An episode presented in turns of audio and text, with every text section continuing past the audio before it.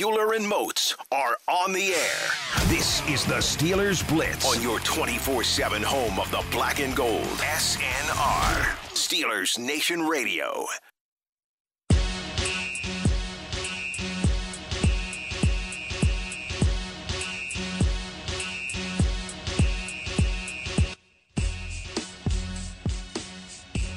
High noon on a Monday afternoon. That can only mean one thing. It's time to go inside the electric factory for the next two hours here on your 24 7 home of the black and gold. He's Arthur Moats. I'm Wesley Uhler. Between the two of us, we've got a decade of NFL experience and a really good head of hair. It's up to you to figure out the rest. But what you should know by now is if you want to chime in anytime over the next 120 minutes, you can find us on Twitter at Wesley Uhler at the body 52. The body. What up, Moatsy? Man, 2 and 0, that is all I know right now. And uh yeah. It's a great day to be a winner. You know why? Because it is a Monday, but it's a certain type of Monday here in Pennsylvania. You know, Oh, you know those type of Mondays we always like to highlight that sometimes you gotta wait a long time to get, but here in Pittsburgh, we won't have to wait that long. We back to back this week. You know what type of Monday I'm talking about? that type of Monday where we've got plenty to discuss because it wasn't all sunshine and rainbows. Very true. It uh in in the good in the words of our good friend Tunch Ilkin at the end of the broadcast, it wasn't a Picasso. No, no, no, no, it wasn't. It wasn't. But a win is a win, Arthur Moats, and mm-hmm. it's always easier to talk about it after a victory. Victory! Let's go! Moatsy, not pretty. Uh, there, there's some good, there's some bad, there's some concern, there's Beauty's some in the eye of the beholder. We know this. Come on, baby. But I'm sure you can attest to this too. As a fan base, doing what we do, uh, certainly down there, you know, within the walls of the UPMC Rooney Da- Sports down Complex, where? Down down where? there, down on the south side. Uh, it's much easier to look in the mirror and address your problems and get to work on those problems when you're two and oh. zero. Absolutely, man. Wise man once told me I'd rather correct you after a win than to, uh, than to praise you after a loss. Hmm. And I was like, you know what? That makes sense. I like that. Yeah, I'd rather you correct me after a win too, because we hey, when you're winning, man, understandably so and rightfully so, winning does sometimes mask some of the flaws that you might have had. But at the same time, man, it's just a better vibe. It's a better atmosphere, man, when you're able to win, especially after everything this team had to endure last season, going eight and eight and Yeah. having the struggles and things like that.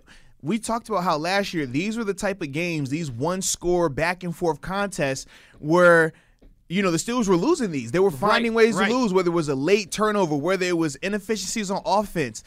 They just weren't closing out these type of ugly games. Right. And we saw yesterday that's the difference. That's the mark of a good team. Good teams find ways to win ugly games. It's a not it's not an easy task to do, but you find a way, you grit it out. Yeah, defensively everything didn't go right. They showed some some some issues a little at different points in the game. In the first half, it was more on the ground. In the second half, it was more through the air. We saw offensively, they showed some issues in terms of ball security, in terms of mm-hmm. You know, not playing up to their full potential from an explosive play standpoint. We saw some of those, but then there was also some positives in here as well.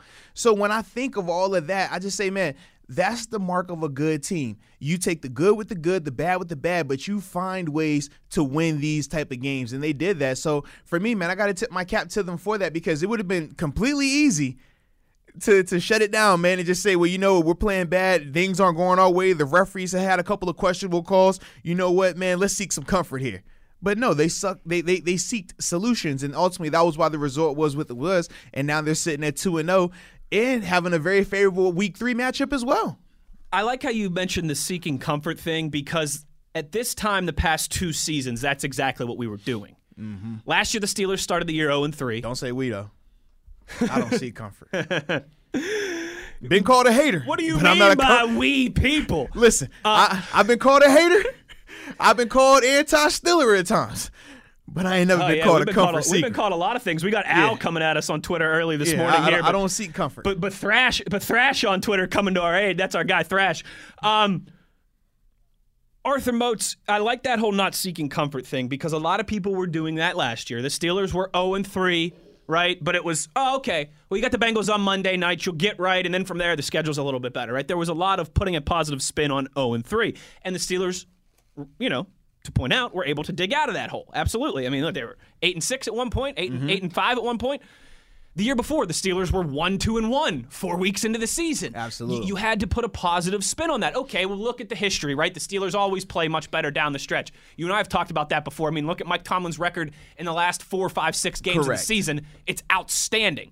Um, so we did in the past have to kind of, if you're trying to glass half full it, drum up the optimism. At least now, I think it's kind of the opposite. Like we'll talk about some of the negative. We'll talk about the ball security, which is a concern. We'll talk about the lack of the run game, which has been a concern. Like there are some things that we will talk about that we will not have the most glowing reviews of. Like I said at the Yeah. start, it won't be sunshine and rainbows, but it's much easier to have those conversations when you're sitting at 2 and 0 as opposed to 0 and 2 or 1 and 1. Yeah, without a doubt. Um, you hit it right on the head. So my question to you is, do you want to go ahead and start with this deep dive? I mean, we can start from an Oh, offensive yeah. standpoint. I feel like, well, you know what? Regardless of offensive defense, we'll just start with the negative stuff first because it's easy to get that. No, no, no. You know what? It's Monday. It's a victory Monday. I was going to say this is Let's start with is- the positivity This is first. surprising from you, Arthur. See, this was going on right now. I got too much going on, man. I was watching a little TV. We got the TV set up in here now. Shout out we to got a TV back in here. shout so- out, to, shout out to the producer of the show, Wesley Uhler, man. He, he hooked us up with a TV. I got my little man no next to me. We were virtual schooling as well. So now I'm like, hold on, man. I don't want to start bad. Let's start good. I need positivity. That's right. And the first thing I'll say is this, man. I criticized the offensive line in week one. I said I felt like they gave up too much pressure. Hmm. Ben was hit way too much. He looked like he never got a chance to really get comfortable. Even though he made plays, he wasn't as comfortable as we would liked. I do feel like the O line was a lot better in week two. Now they still weren't perfect. They still had some plays out there that you want back. But I felt like as a whole, they were a lot more improved game two compared to game one. So I felt like I would tip my cap to them, especially the rookie Kevin Dotson. Man, him and Chuks Okorafor. We understand with Chuks. Chuks has had a start before, so we we said we had a little bit more confidence in him. Obviously with Dotson, we were a little bit more concerned. Right. But for the majority of the time, man, I felt like he did a good. I felt like he did good for that to be his first start. Now, obviously, we'll dive into it a lot more as the week progresses and we break his performance down a lot more. But I felt like my initial thought process of him was that he played extremely well, man. Yeah, me too. Um, and we got a question from Usman, a tweet from Usman here. Happy Victory Monday. How about the great performance by Kevin Dotson? Look forward to hearing your views. Boom. If you want to talk positive storylines, aside from the 2 0 start, and, and hey, I mean, we, Ben Roethlisberger elbow looks pretty good, huh? Absolutely. What, 56 air yards down the field on a dime to Yeah. Chase Claypool for the 84, 83 yard touchdown. Uh, a, a lot of positives we could get to. You know what, Arthur Moats? Maybe the one that's just right there smack in front of our faces is that we spent the whole week, right, calm, concerned, worried, panicked about the offensive line and about Kevin Dotson. I almost forgot that he played yesterday and, until the end of the game. I, I mean, you know what I mean? Like, and that hmm. to me says that he did a fine job. If it wasn't a disaster, if we weren't noticing, oh my gosh, look at all the, this kind of, you know, these moving parts on the Steelers' offensive line, I, I think it's a success. Now, certainly, right, with all of this, there's the other side too that they they got to run the ball better, and a lot of that I think starts with the offensive line. And and I think that's what we are saying. It's it's okay to praise It's a mixed bag. the offensive line in Yeah. terms of their performance because they did do some really good things. But at the same time, there is still things that we're gonna need to critique them on, and they're gonna need to improve on, and they will say that themselves.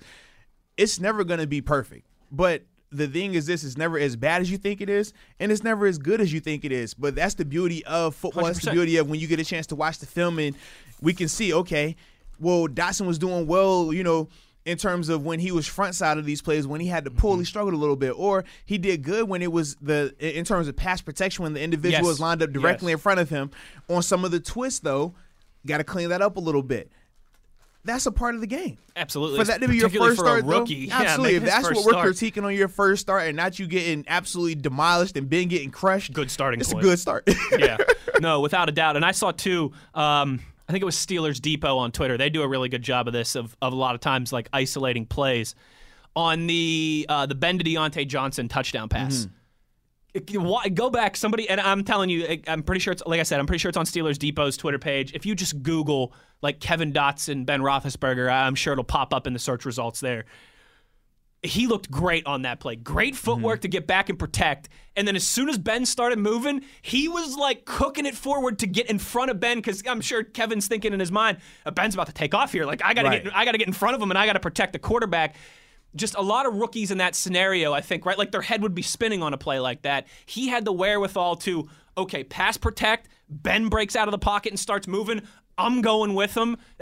A- A lot to be encouraged by there. Yes, indeed. And trust me, man, as as routine as it sounds, a lot of rookies struggle with the routine, especially at this level. And, Absolutely. I mean, That's we, why we hear so much about fundamentals, yeah, right? and, and we say this all the time. We always say in a controlled climate like where we are right now on the microphone in the AC, it's a lot easier to say these things and it's a lot easier to process these things when it is the game and it is happening so fast. You're tired, you're sore. And yeah, it's the third, fourth quarter Absolutely. point, so you're, little thinking fatigued. about Yeah. what your assignment is. You're thinking about what the defensive front is. It's so easy to overlook the routine. It's so easy to overlook the fundamentals. So to see a rookie be able to go through and compartmentalize like he's supposed to, go through his checklist of okay, alignment, assignment, okay, footwork, all right, handwork, hat placement. All right, this part of the play is done. Okay, now next part. Okay, Ben scrambling. All right, where's the yard marker? Am I in front of the am I in front of the line or behind the line? Because that can dictate a penalty or not. You know what I mean? So it's multiple things that he's having to assess, and to see him be able to do that on the fly, first game as a starter, I thought it was a great job. I did too. Any other positives you want to go to, Mozi, before maybe we uh, Oh yeah, but plenty of positives. address some of the, the glass half empty plenty of positives. Um, angles? I, I look at uh, a guy in James Conner, right? We we understand that we criticized him um, last week in terms of feeling that even when he was healthy, we thought that Benny Snell was outplaying him, and understandably, it was some. You know, a little bit of conversations going on in terms of who's going to be the starter this uh, this week two matchup. But I thought that he responded. Now he definitely has some stuff to clean up, and by no means are we saying the running back situation is like secure and settled. But I did like how he bounced back this matchup. Man, obviously he was a lot healthier, so mm-hmm. that definitely helped him out a lot. But I just enjoyed seeing him just continue throughout the game to fight and continue to try to be as productive as he could be. I thought that was a good way to respond because a lot of times, man, we talked about this, man, when you're dealing with injuries, when you're in a contract year, Yeah. when you have a younger guy that has outplayed you in the week prior to that, and your job security, I mean, your position security could potentially be up for debate. It can easy it can be easy to lose focus. It can be easy to not show up, to look for excuses and things along that nature. But ultimately, man, I thought that he responded in a really, really good way. Now, like I said, he still has some more that he has to improve on especially you know once he gets into the open field and, once he breaks the the initial wave of the O line. But like I said, man, we can correct that later. The the beauty was how he responded from a mentality standpoint. That to me was the most impressive part. Yeah, I think so too. I again, there's a lot to get into there as it relates to the run game, the offensive line, James Conner, Benny Snell, and we'll continue the conversation here. Obviously, um, sticking with Steelers' reaction to yesterday's victory uh, in the next segment as well. I do wonder, Mozi. I agree with everything you said there about his response. It was nice to see James Conner come back in.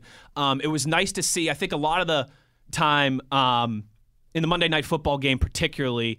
I mean, hey, that's the only other game we've had to go off of. in the past game, there was like Ben and James were not on the same page, right? Like they tried to run screens a couple times. They they tried to run like some some quick hitter patterns to James Conner, and they just weren't on the same page. I thought that looked much better yesterday, much better. I, I thought from James's standpoint too he just had a lot more of those old school James Conner runs, like those runs that we saw two years ago, you know, where he's mm-hmm. putting his shoulder down, where, okay, maybe it looks like a two or three yard run. He ends up getting four or five or six yards instead. The one thing is, I think a lot of people are looking at the stat line and they're just seeing the yards and they're going, well, James is back. He's back, man, hundred yards. when He's he back. had what, 60 yards, I think, on the before last that, carry, that- yeah, yeah, yeah. yeah. So well, that's and he got he had fifty nine on the last on the last carry. that's the only thing for me. Just grain of salt. I am encouraged, but still concerned about the run game. Yeah. That- and that's not just James. That relates to the offensive line. That relates relates to Benny Snell. Absolutely. Well, and you heard how I was kind of alluding to that by Yeah, saying yeah. I like the I mentality. know you were setting me up there for the, for the gotta- lob. The, yeah. You were the, the Dwyane Wade Yeah, the absolutely. James. You know what I mean? I was Kobe posing to, in the Kobe front. to Shaq. You know? Yeah. but and like you said, we- we're definitely going to get into some of the negatives and some of the minutia after this. But another person I really wanted to point out, man, Terrell Edmunds. Yeah. I thought he probably had. I thought he had his best game as a Steeler yesterday, man. Not only was he his consistent open field tackling self that he always is. But I thought he was really good in coverage in terms of attacking the ball, in terms of just being more ball savvy, aware, instead of just always tackling the catch. Always his guy makes the catch and then he finishes the play. It was good to see him be a little bit more aggressive, a little bit more stickier in coverage. And then, man, shout out to that last play, the sack to, to, to close it out, man, for the defense. Great job by him blitzing. Great job by him also in terms of focusing on the fundamentals of being the blitzer. It's it on paper when they say you're the free rusher, it sounds like it's an easy task. Mm-hmm. But we see this time and time again, guys come in on a bad angle. They come in on the, the quarterback's inside shoulder or his downfield shoulder, the one that's closer to the line of scrimmage. And that's wrong. Even though it's a closer target, that's wrong because these quarterbacks are able to step up. I mean, not step up or step back or bubble around, and you're never going to be able to make that play. We see it time and time again. Ben is great at that. Russell Wilson is great as that as well. But what you if you look at the details of Edmunds' entry angle, he's going for the quarterback's upfield shoulder. Yes. By doing that, it gives the quarterback a one-way go. And where is he going? To the line of scrimmage where it's already pressure from the interior rusher. So that way it benefits you. In terms of when we talk about your margin of error increasing or decreasing, it, it, it, benefits you so much more when you go upfield shoulder because now, even if your angle is off, he doesn't have anywhere to go. He steps up to a wall. You're making the play regardless. When you come inside shoulder, though, or his shoulder that is closest to being downfield, now you have to be perfect. He can't see you because if he does, it's an easier sidestep. And now that that fourth and two is looking totally different with him, you know, escaping the rusher, no contain, and now he has to throw a, a, run pass option. We don't want that. That's bad for business. So I thought, man, Terrell did a phenomenal yeah. job in terms of just trusting the fundamentals and in, in, in the words of basketball, making the layup. So many people miss the layup, man. You thinking about, oh, I'm wide open. It's the layup. I don't have to worry about it. No, take your time, use your fundamentals, make the play, make the like make the routine play, man, because it happens so often. We see it all the yeah. time. And, and right. that's at every level. people, people miss bunnies, right? Yeah, like yeah. It's, I mean, you see it in golf, right? The golfer no misses question. the. there was that guy in the U.S. Open yeah. six putted over the weekend. Yes. So, so that's the thing, man. You you can't take it for granted because at all levels, you, you I mean, a guy like Danny Green, just for basketball context, multiple time champion, has hit big time play after big time play, clutch performance. I mean, he even missed a layup, wide open, fast break layup mm-hmm. uh, last series for, for the Lakers. Mm-hmm. So it happens. But that's why you have to trust your fundamentals and make the routine routine. I love that analogy. Love it. More uh, more good to get to. How about Ben Roethlisberger's elbow? How about the pass rush of that Steelers defense? And of course, we've got to talk about some of the bad. Uh, ball security is a concern. Uh, efficiency on third down, first down as well too is a concern. So we will get to all of that, the good and the bad, as we continue here in the first hour. Arthur Moats, Wesley Uhler. Remember, questions, comments, concerns, reactions. You can find us on Twitter at Wesley Uhler, at the Body 52. The Body. You're listening to Steelers Blitz on a Victory Monday. Victory! On SNR.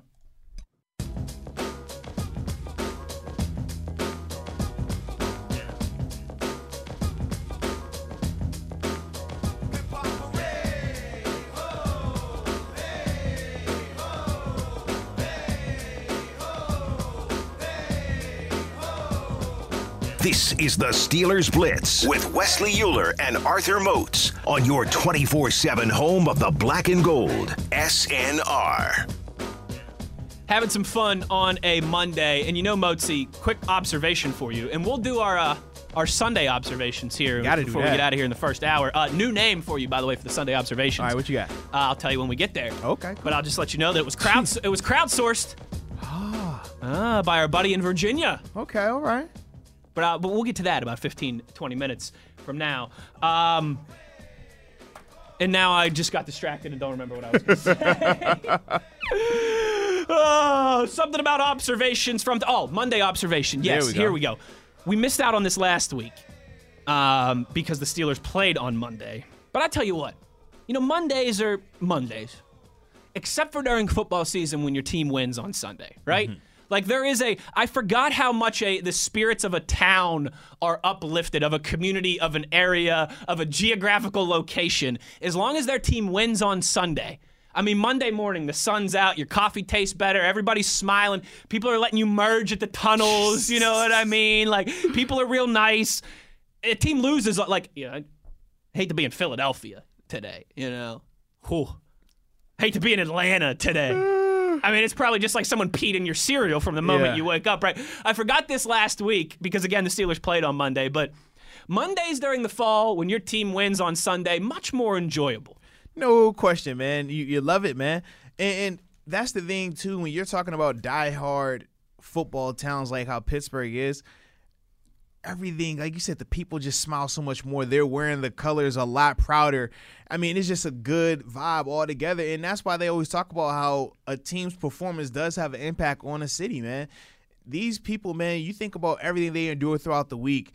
The virtual schooling, the work from home, the concerns with the pandemic. Yeah. I mean, there's so much on their plate they just want to be able to enjoy their team play on Sunday and hopefully their team wins.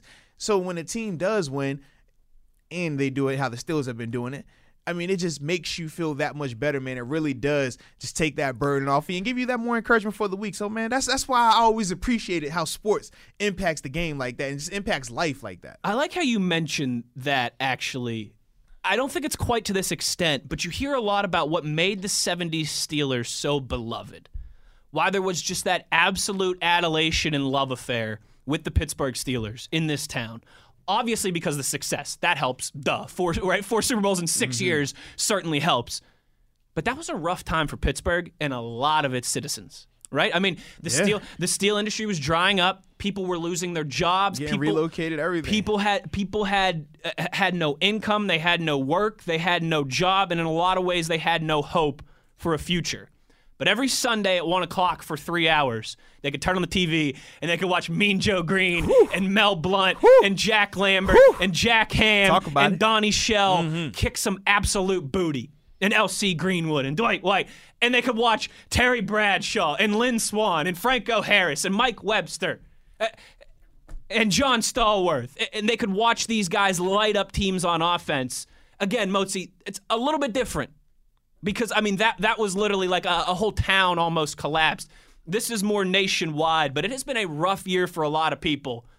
And I think I think we do forget how just something as simple as watching your team win for three hours can can put a smile on your face for for the whole week.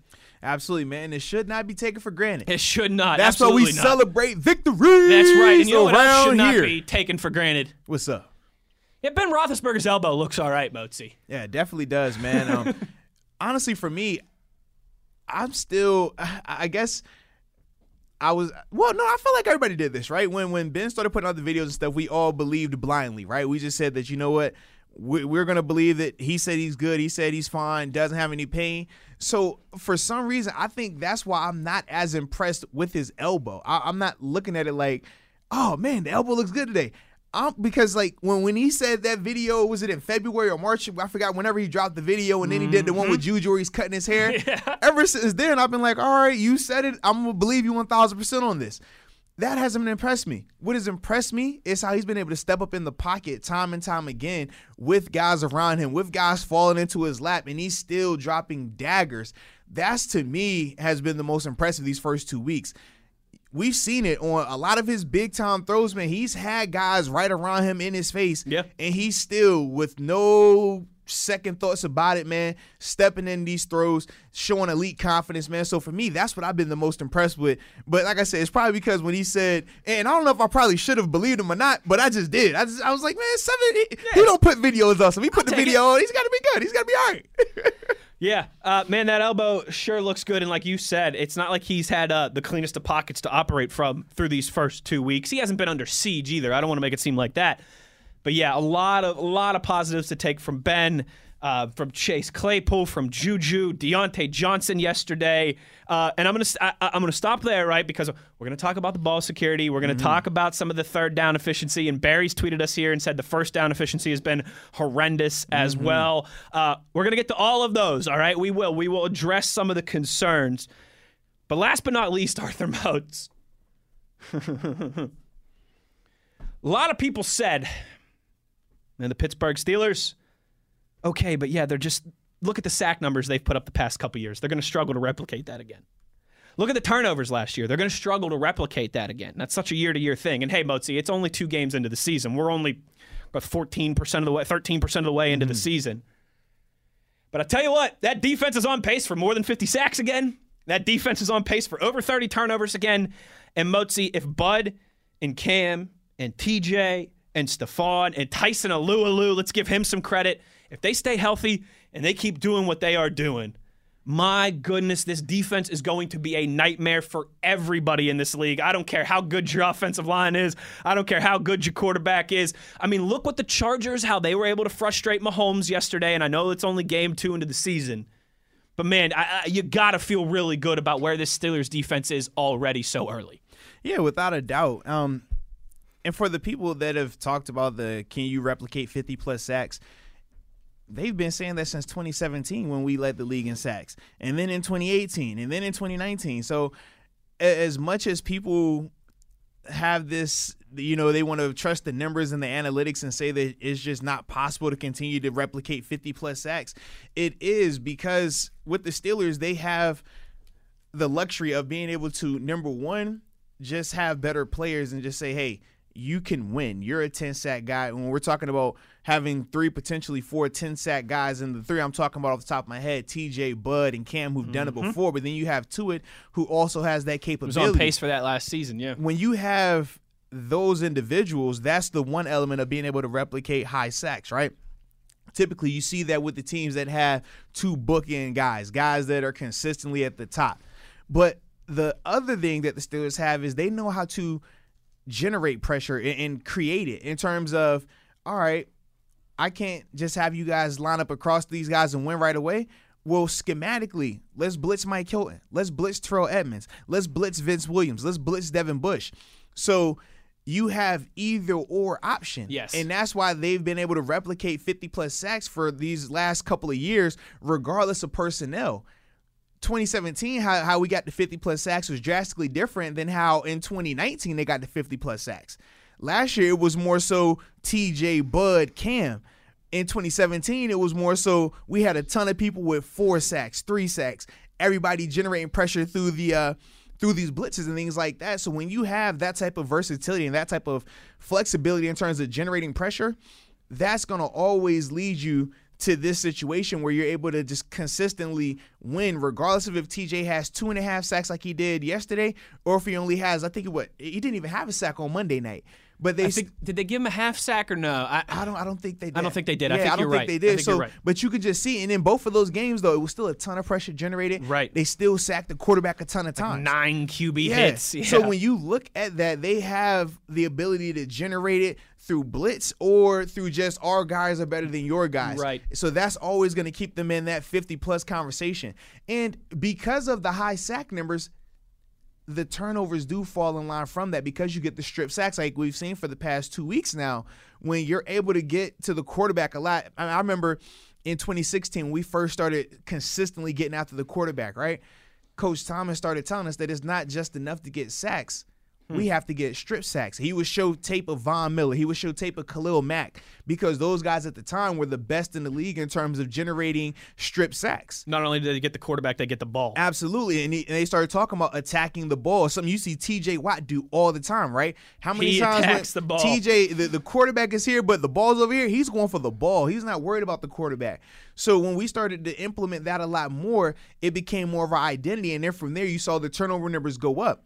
And now that the back end is catch interceptions as well, that makes it that much better.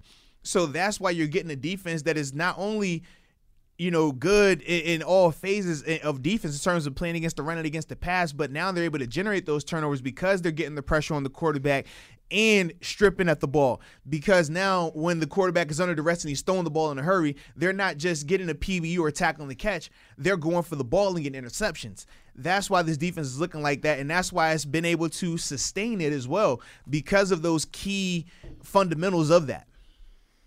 I think that's a good call by you, and and obviously it is like I, that's something that they've been preaching since, like you said, since 2016, and uh, and it looks like man that the, the congregation has picked up on the words of the pastor, for sure. Encouraging encouraging, a lot of positives. It's certainly, like we said, easier when you are 2 0. Barry says here on Twitter just remember, NFL games are hard to win no matter who you play. The Chiefs didn't look all that good either. 2 0, baby. Absolutely. We'll take Now- it, now, see, particularly and- in this early this, season. I appreciate you said it was Gary, right? Uh, Barry. with Barry, with a B. yeah, yeah, it would be, yeah. So I definitely like that thought process from Barry because that is that's I mean that's 100 percent correct. We talk about it as players, but for some reason fans they just assume that oh man this team's record is this oh you should beat them by 30. This is the NFL. They got guys who can come over here and start right now. Every week we talk about that. Mm-hmm. You don't think Justin Simmons can start on on, on the Steelers defense? He's a beast. He, He can was- ball. good. Good Absolutely. player. We can go down the list of Good players player. Every week. We can go down the list of the team that we're playing against. We could point to at least three guys on the worst team and say, you know what, that guy can start on. He can start you, over here. If you listen to Moats and I for more than 15 minutes in the offseason, you know that we both liked Bradley Chubb. yeah, trust me, Big fan. Big Yeah. fan. I mean, I tell you what, we'll take him, and then when Bud leaves next year, we'll have him slide in Yeah. nicely. Perfect little. And, and- and- and trust me, man. Even when you look at Bud's best season, which was 11 and a half sacks, you look at Bradley Chubb's best season as a Mm-hmm. rookie, it just puts it in context. Every week, man, they're going to have guys that can ball. So this whole notion of teams are just going to blow teams out, that's the college football mentality. Yes. At this level, that does not happen because everybody is good. Like, look at the Everybody is well Jaguars. coached. Everybody has players. Everyone Yeah. thought that the Jaguars might not win two games this whole season. Uh-huh. They were a field goal away from being 2 0 yesterday. Absolutely. Yeah, it, it, in ear every early season in the NFL, the first three or four weeks are always kind of a crapshoot, particularly this year. Yes. Just keep stacking those wins and and and work on what you can work on week to week. I, I think it's a great call, Arthur Moats. And like we said, it's much easier to say that when you are 2 and 0, without a doubt. Uh, keep those tweets rolling in at Wes Uhler, at the body 52. The body. We got a bunch of them here. You know that we will get to those in hour number two. When we come back here, it's time for our observations, Arthur mm-hmm. Moats. A little Monday Minute. I like it. That's what we're calling it. Thrash came up with that name on the twitter.com. I'm going to stick with it. The Monday Minute. One thought from every team in the National Football League who was in action this weekend. We'll also start to get into some of the concerns from the Steelers' victory against the Denver Broncos at Heinz Field yesterday as well. We'll wrap up hour number one of the show talking a little around the league on the other side. He's Arthur Moats. I'm Wesley Uhler. You're listening to Steelers Blitz on SNR.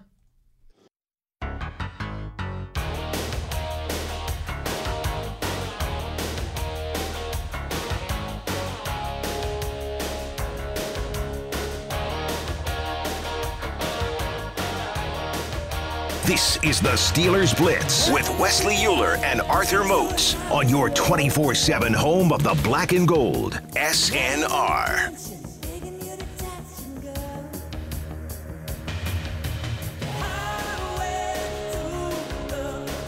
Arthur Moats, Wesley Uhler, it's Steelers Blitz on SNR on a Monday. And one of the things that we're going to be doing on Mondays throughout this season, Arthur Moats, you know, we did it last Monday, still, too. We'll do it when the Steelers play on Monday. It'll be one of those things that'll stick on Monday regardless of when the Steelers game is. We're going to call it the Monday Minute. We called it Sunday Observations uh, last week, but it was brought to my attention, Arthur Moats, that the Dan Le Batard show does a thing called Weekend Observations. Okay? So I didn't, you know me, I, I never want to step on anybody's toes. I I don't, want to. be worried about what I they want to steal names, all right? we, and so our, we are we are us. our they buddy, are them. We our- better. Our buddy Thrash said, "How about the Monday Minute?" And I like that because you know this isn't necessarily going to be an entire segment. It's just a couple minutes.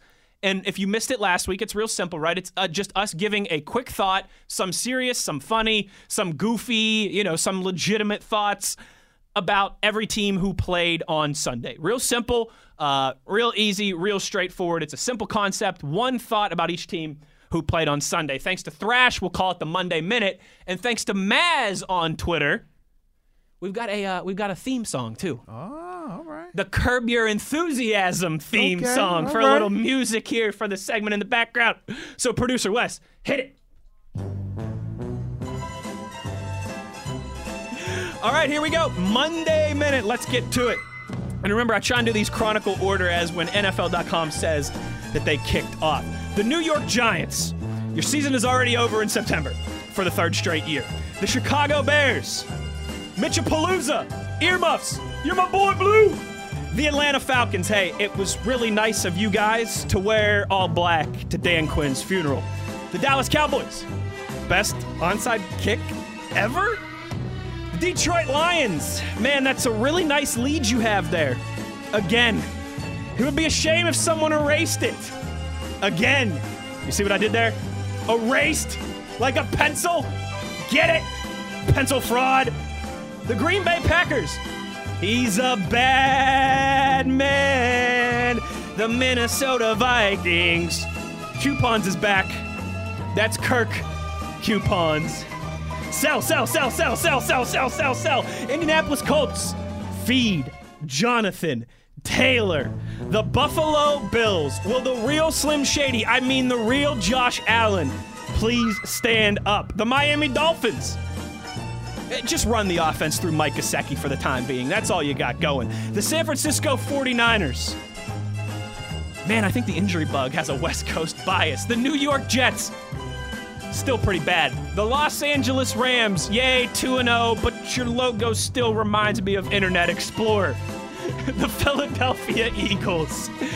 Getting booed at home when there aren't even any fans in the stands. Name something more Philadelphia than that. You can't. I'll give you all day. The Denver Broncos. Whew, Noah Fant can ball. The Pittsburgh Steelers. Chase Claypool stock. Bye, bye, bye, bye, bye, bye, bye, bye, bye, bye, bye. The Carolina Panthers. Fourth and goal on the five yard line, and you kick a field goal? Matt Rhule, the, the Big 12 in me is so disappointed in you. The Tampa Bay Buccaneers. You guys want to go ahead and just cut LeSean McCoy now before he gets another no show Super Bowl ring? Please? Thank you. The Jacksonville Jaguars. Guys, I don't know what's going on in Jacksonville, if the internet's down or what, but you must have missed the memo because you're supposed to be much worse than this. The Tennessee Titans, 2 0 start for the first time in 12 years. Now, just don't go jinxing yourself by stomping on any terrible towels, knuckleheads. The Washington football team, Hey, who would have thought through two weeks you're tied for first place in the NFC East, baby? The Arizona Cardinals. Kyler Murray stock. Bye, bye, bye, bye, bye, bye, bye, bye, bye. The Baltimore Ravens. Still pretty good. The Houston Texans. Man, I'm watching them play, and they could really use a dynamic playmaker at the wide receiver position. It's a shame those guys are so hard to find. The Kansas City Chiefs. I mean, you're telling me not only is the quarterback a cheat code, but apparently so is the kicker? the Los Angeles Chargers. This just in. A quarterback controversy? Oh, you see what I did there? Get it? Justin, get it? Justin Herbert, get it? The New England Patriots. Man, it really sucks when the best quarterback in the world is on the other sideline, huh? Now you know what we've all gone through for the last 15 years. And the Seattle Seahawks. See, sometimes running the ball at the goal line works out well in your favor. Arthur Moats, those are my Monday observations. Bro, you're hilarious.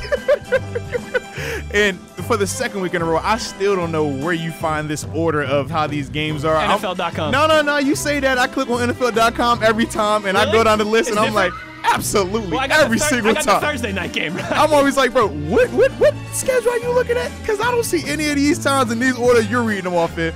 But it's all good.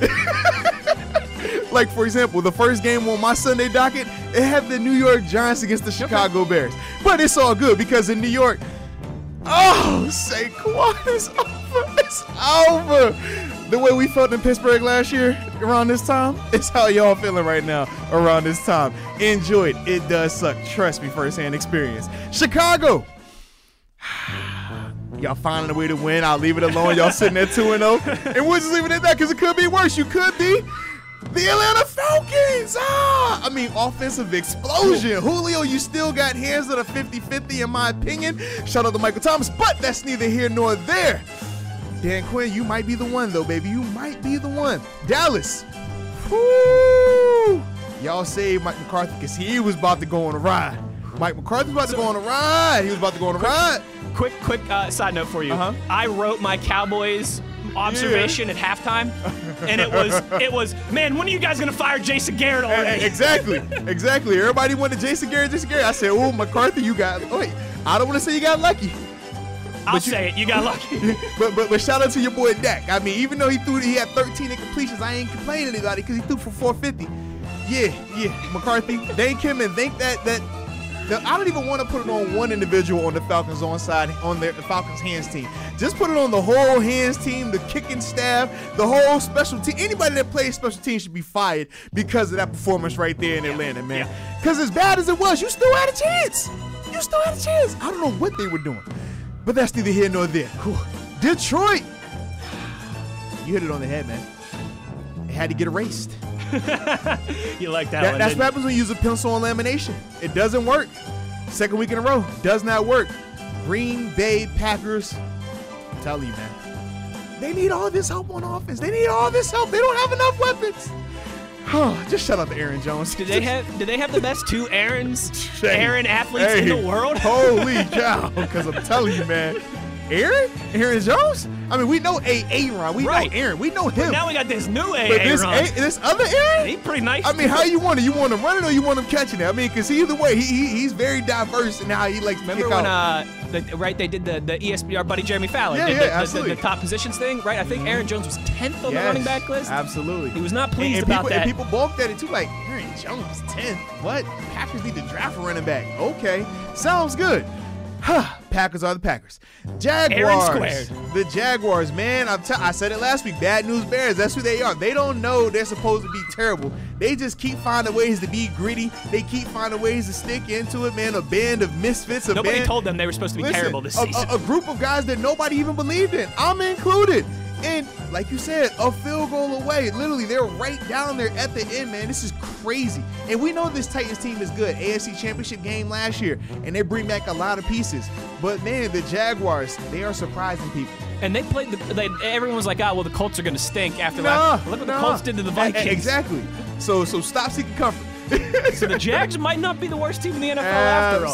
Absolutely. Then you got the Titans, man. The Titans, they are who they are.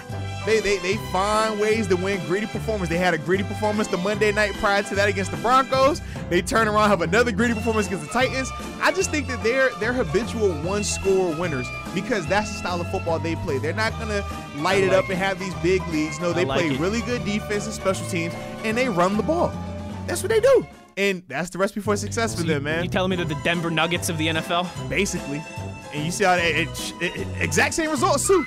Exact same results. So that's that, man. But the Minnesota Vikings, oh, in your words, the Minnesota Vikings. Captain Kirk.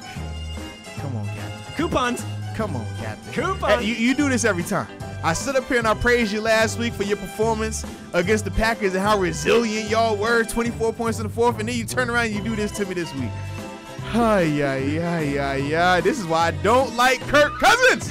I don't like that. I don't like Sell, that. sell, sell, sell, sell. Sell! Jeez. Now the Colts. Philip Rivers man, you looked a lot better back- week I'm two. back in on the Colts week train. one. You looked a lot better. I'm back on the Colts train. And, and and shout out to the running back decision too, man. We're thinking that they were gonna go with Hines. They wait, they say, you know, we're gonna go Taylor, have him feature 26 carries, 101 yards, man. Mm-hmm. Looked good, had a touchdown on the ground. Was very impressive, very impressive. Ah, yes, going to the only team in New York now, the Buffalo Bills. Josh Allen. 400 passing, four touchdowns, zero picks. Talk dirty, Timmy, baby. Yes, sir. Only nine incompletions, too. And he had a fourth quarter comeback. Yeah. Yeah. I like it on the road, too. Ooh. Miami Dolphins. Fitz Magic. You still got the magic, but you still got some non-magical issues as well. But ultimately, man, y'all are still showing that y'all are in contention, man. Y'all played the Patriots tough week one, mm-hmm. played a really good Bills team in week two. I mean, realistically, you're playing the two front runners of the AFC East, and you played them both to very tight one-score games. So you know what, Miami? I still like y'all. Y'all, y'all still got hope. Y'all Okay. still got hope. I, I can respect that. They'll take it. San Fran. Boy, I don't know what voodoo doll y'all done stepped on, who done cursed y'all. What, what, what, what, where did y'all do to get in trouble? Whatever was going on with the Warriors, Like, the Niners dude, caught. it's Like- something in the Bay. I don't know. This game was in New York, but I Curry, just Thompson, this is all those nuts. guys getting injured now. I- Bosa bro, and Garoppolo and This is crazy. I've never seen nothing like it. This is crazy. You talk about bad luck. Wow. And they still won big. But that's because on the other end, it, was, it, it was Coach Eyeballs over there. That team who, like, I, I, I think just every week my observation about the Jets is going to be still pretty bad. My observation about the Ravens is going to be still pretty good. At least for the time being, I'm just sticking with that. Absolutely, and, and then and then you know, as much as people like to talk in the AFC East about Sam Darnold and, and, and how he compares to Josh Allen, just Who would do that? just for context, Who would, yesterday, who would do that? you know I'm not the biggest in numbers, but it fits my narrative, so we're gonna drop some statistics here. Sam Darnold, 21 of 32 for 179 yards and one touchdown. Josh Allen, 24 of 35, so only three more passing attempts. 417 yards and four touchdowns. Take that, New Jersey. Take that. But the next thing we got to talk about, man, the LA Rams, man, and yeah, boy wonders back doing what he does out there in terms of McVay. He's got those guys balling out, and of course, it was against your Philadelphia Eagles. He finally beat Doug Pederson. I mean, shout out to the fact that your boy Carson Wentz got booed at home oh, we virtually. get, we're going to get there. How do you get booed virtually? I don't know, but Only I like Philly. it. But I like Only it. Denver Broncos, man, shout out to Jeff Driskel. I wanted to come in here and I thought I was gonna be able to bash y'all and talk greasy about y'all today, but unfortunately, Jeff Drizzle, Jeff, Jeff Driskel surprised a lot of us, man. He looked good against uh, an elite defense in the Pittsburgh Steelers, man. So I got to tip my cap to him in that regard. And definitely feature Noah Fant a lot more. Why did you wait? Listen, with He's Drew, a beast. this is the thing with Drew Lock, that would have been the game plan. For some reason with Jeff, it took him a little bit of time to start realizing that, hey, no offense, a mismatch, throw to him. He's a beast. Yeah, but Jeff, you're going to be the guy for the next four to six weeks. Throw the Just ball throw to the fan. Fan. Throw it to fan. You'll be fine. 87. Your first look is He's 87. fine. I promise you, you'll be fine. I promise you. Pittsburgh Steelers. It was kind of ugly, but I like it though. I like it because we lost these ugly games last year. Shout out to Ben and shout out to my rookie Chase Claypool. Bye, bye, bye, bye, bye, bye, bye. Wow, I love it. Can you throw him the ball more? Pretty please. Bye, bye, bye, bye, bye, Pretty bye, bye. please. All right. Carolina Panthers. Y'all just continuing to shoot bad. Shout out to Teddy Two Gloves though. It was good to see him back. You know, turning over a little bit, but he definitely threw and he looked a lot better. Tampa, or excuse me, Tampa, Tampa. Bay Buccaneers. Man, where was all this father time talk again? I, I, I could have sworn that the Bucks were, were terrible. They were all offseason hype is over for them. I don't know who would- Fournette, I don't know would and, and- I could have sworn Fournette wasn't the back either. I, I don't know. I mean, you you make it make sense to me. Either way, I like it. Shout out to the Bucks on that one. All right. Mm-hmm. Washington football team. Hey, one and one, I'll take it. But more importantly, I love how even though the Cardinals they they they definitely buzzsawed y'all, y'all still competed at a high level. That's the thing that I'm most impressed with because right now when you're on a team like the Washington football team, where you know you're the underdogs heavily every week, where you know we don't have the personnel, it's so easy to not compete. It's so it in, easy to pack it in. But the fact that they're still competing like that, man, I love to see it. So I tip my cap to you. Arizona, y'all got a baller in Kyler Murray. Bye, bye, bye, bye, bye, Kyler bye, Murray, bye. y'all have a legit baller. And shout out to this receiver they picked up. I don't know where they found So this. hard to find this. Hopkins guy. We know how tough it is Where to you find find. it? I mean, if I mean, you I know could, Kevin Colbert can find listen, these if you guys, could but other draft than him, that, if you could draft him, you keep him. But I mean, of course, I mean the, the Cardinals—they haven't draft him, drafted you a receiver like that since Larry definitely don't trade him for a running back whenever you Right. I, I mean, I wouldn't. I, I don't think any sensible person would. I mean- so so shout out to, to the Cardinals for finding that DeAndre Hopkins guy. He must have been a steal. Like nobody. He was a sleeper this year. That's what it was. He was a sleeper pick. Ah, Kansas City Chiefs. Harrison Butker is E L I T E! Exclamation point! Exclamation point! Step aside, exclamation point! Justin Tucker. You, you a see, you see those town. three exclamation points because that boy hit a 58 yarder how many times? Oh, well, no, no, he hit for 53 the first time, and then he had an offside or a false start and hit two 58ers. 350 plus. With, with listen, 53, 58, 58 with room to spare on all three. The first two times when he hit them both, I looked at my wife and I said, "Why did he do that? He just he just drained his leg." Nah. And then the second time, Nah. I was like, "Well, there's no chance." I Nah. got on my phone. I wanted to live bet the Chargers because I thought for sure he was gonna miss it, and the Chargers were about to take over in Nah. midfield. My man was sitting Egg there, on my face. money, ice in his veins. I was hyped. I loved it. I said when he hit the 58 yarder the first time, I said, okay, he really means it. Because if you if you feel like your leg is, is shaky once you get 53 plus, you kick that first 53, you're not gonna go through your your kick again because he, obviously they have time when the ball is snapped. I mean when they when the whistle is blown, they have time.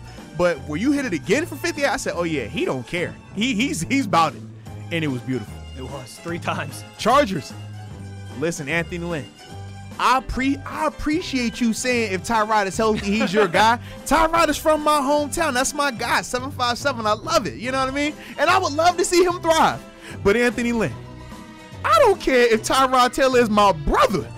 You better not start him next week if Justin Herbert is playing like that. That boy was 22 or 33 for 311, one touchdown against the Chiefs. Boy, are you crazy? Are you crazy? Anthony Lynn, don't play with me like that, baby. Do not play with me. And Tyrod is my guy, but do not play with me like that, man. Baltimore Ravens. Yeah, still pretty good. And once again, not bad for a running back. All right. once again, not bad for a running back. Houston Texans. Deshaun Watson is doing everything he can. He doesn't get protected a lot. He gets hit a ton. He's making something with Brandin Cooks, but he needs one of those dynamic, just franchise caliber number one wide receivers. Yeah, receivers. they could use one. If only you could have drafted one a couple of years ago and So developed hard- them, so hard to find. paid them, and kept them. Man, it, it would have been great. But I know, I mean, y'all would have never just traded him away for a David Johnson. I mean, how's that been working out for you guys in two weeks thus far? Not good. Not good. Not good. Not good. And then the, the the the final, man, the creme de la creme, the five star matchup that we had, man, with the New England Patriots. Listen, I know you was up here talking about having the best quarterback in the world. You better stop playing with Cam Newton because last Oh, night, Cam's good. Oh, because last night, hey, listen, I know we're gonna praise Russell Wilson, and I got all that, but don't don't sit here and act like you can't make a strong case that Cam outplayed that boy last night. He definitely did. In- In my opinion, he did. I understand. Listen, when, when we're talking about these defenses, the reason why I like Cam performance a lot better is because that Seahawks defense is a lot better than that Patriots defense right now. Yes. That Seahawks defense with the addition of Jamal Adams is way better. They didn't have nowhere near the opt outs at key positions of key players like the Patriots did, in particular on that defense. And Cam looked money. Second game looked money. And let's be real, he should have won. Element drops the he drops the touchdown. He's a square in the hands. It's a touchdown, walk off, red zone, game. And we not up here talking about Russell Wilson. But speaking of Russell Wilson, Lord have mercy. Lord have mercy. Listen, Russell, I be want, I want to hate on Russell so bad, and I don't know why. Every week I'm just like, bro, I'm over here cheering for him. I'm like, I can't help it. Russell, too good. You're just too good, and I hate it. All right, you, you, you're too good. Did you what Collinsworth said last night about the MVP vote? what did he say?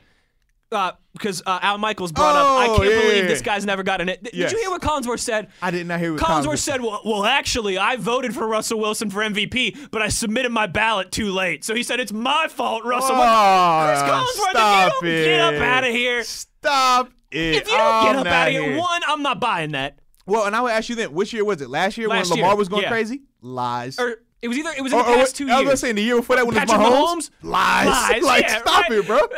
like one, I'm not buying that, and two, I'm also not buying that. Like, if Chris Collinsworth's ballot was a day or two late, They're not gonna they're- take it? They're not gonna take it. Come on now. No, no, no. First off, first off, we're, we're talking the most attention to detail announcer that we know. Right. Knows everything on every backup third stream, fourth stream, and he doesn't it. know a deadline for the most important I'm vote of the it. year. What? That's like that's like the, the Super Bowl happening, and they got ten guys doing the MVP ballots, and one guy's, oh man, y'all turned it in right now. I'm not done yet.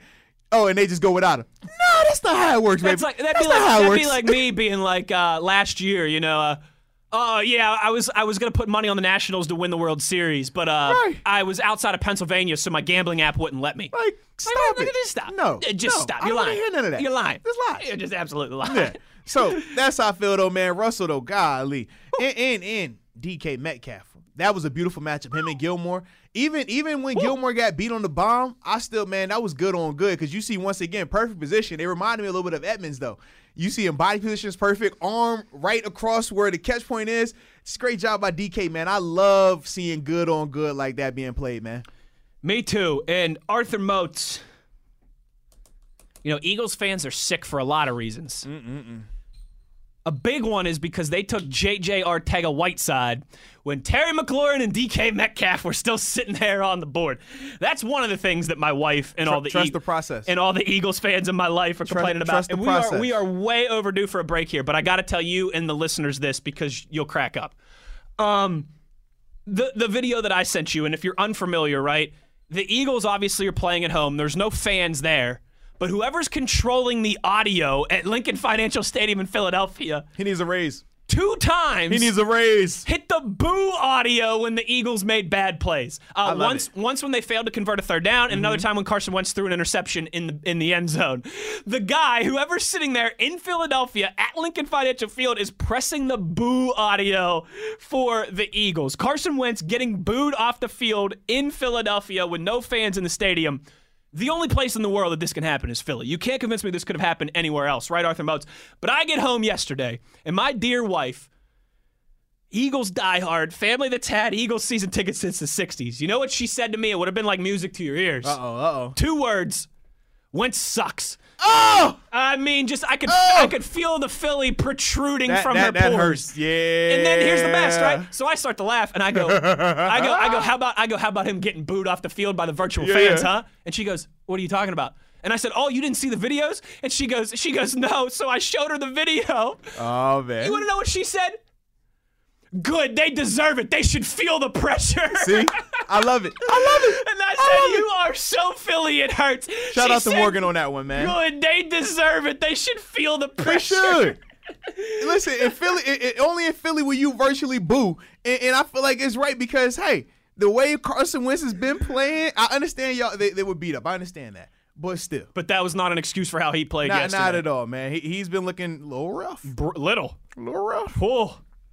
Moats, am I, am I completely out on Carson Wentz? Is that fair to say? I don't know. I mean, you you do have him rated pretty highly when we're talking quarterbacks. I might be you, out. You had him over a couple of said quarterbacks that have looked good. I might be. weeks. I might be out. You know? I did have Ben ahead of him though. How You about did, that? you did. Um, real quick question for you. The last one that I wanted to ask you, and again we're way over here, but who cares? It's a Monday. It's a victory Monday. We're having fun. If you're the Jets,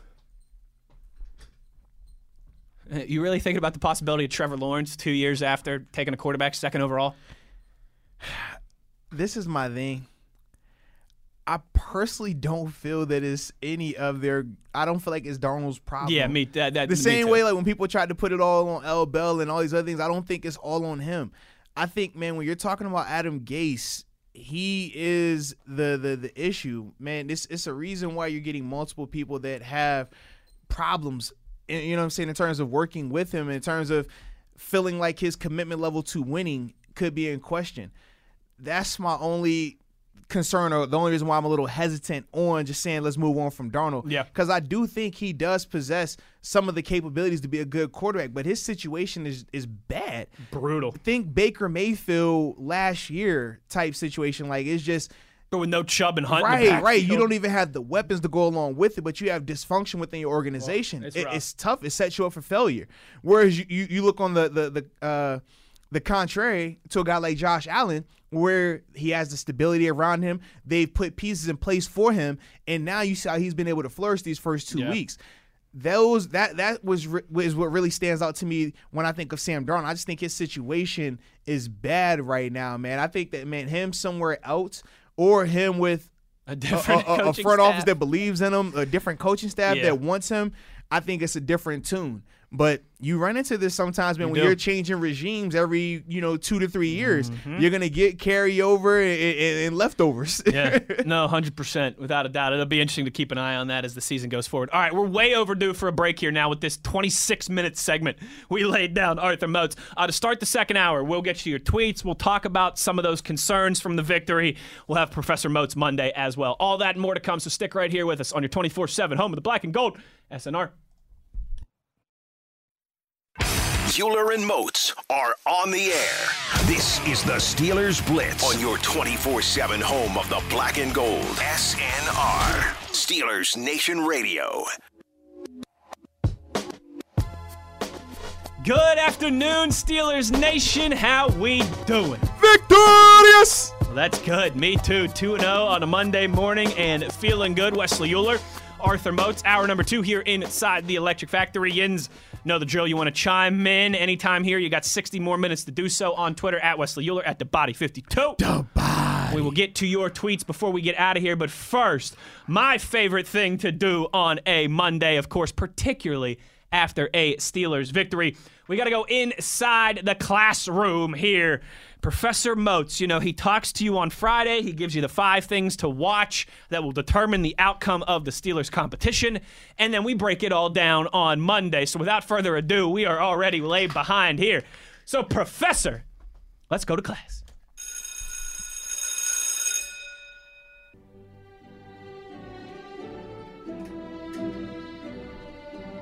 All right, students, we are running behind. So you know what? Let's hop right into this thing, man. We got five points today. Once again, let me hear you say five. Five. Let me hear you say hi. One, two, three, four, fifth. All right, sounds good. Now we got four positives and we got one not so positive. All right, so let's get the not so positive out the way so we can go ahead and ride the good train. All right.